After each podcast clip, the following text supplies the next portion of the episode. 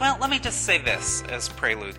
Last year, I gave a very unusual homily on these readings, which I thought was a cop out and the students loved. So I'm doing a variation on it again this year.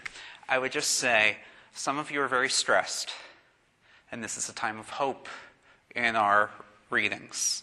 So listen to the message of hope, the message about what God has ready for us at the end of time. We also celebrate all the promises God has made that have been fulfilled in Jesus Christ. And if He's done all that, He might get you through your finals too. I don't know how many of you are numbers people, but did those two sevens in the gospel surprise you? Aren't we used to hearing about the five loaves and the twelve baskets being left over? Well, in the Gospels of Mark and Matthew, there are two stories of the feedings of great crowds. And in the one, there are five loaves, and there are 12 baskets left over. Well, numbers mean interesting things in the Bible, and what we understand that to be is a very Jewish set of numbers. Five, the Pentateuch,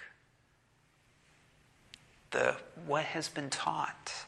Twelve, meaning the twelve tribes of Israel.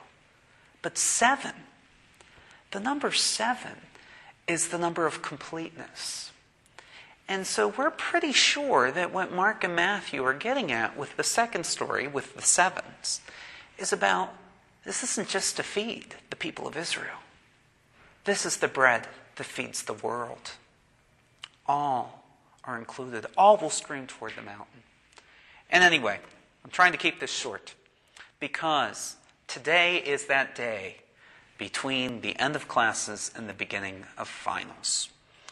And what I did last year was I shared a song that was related to the Isaiah reading and turned off the lights. And people said, Oh, I gave the best homily ever. So we're going to turn off the lights and we're going to listen to a different song. This one is part of the Magnificat. It's in Latin, just to make it hard for you to really listen, so you can sort of space out and be where you need to be with God. This is by John Rutter, and this is the part of the Magnificat where Mary, learning that she is going to be giving birth to the Son of God, talks about all that God has done, how God has fulfilled his promises. God hasn't done it yet, right? Jesus hasn't been born yet. And yet she speaks about that. I'd like to invite you, even if you're stressing out this week, to sit, rest, and relax that God has saved the world. This part of the Magnificat is He has filled the hungry with good things, the rich He has sent away empty, as He has promised Abraham and our ancestors.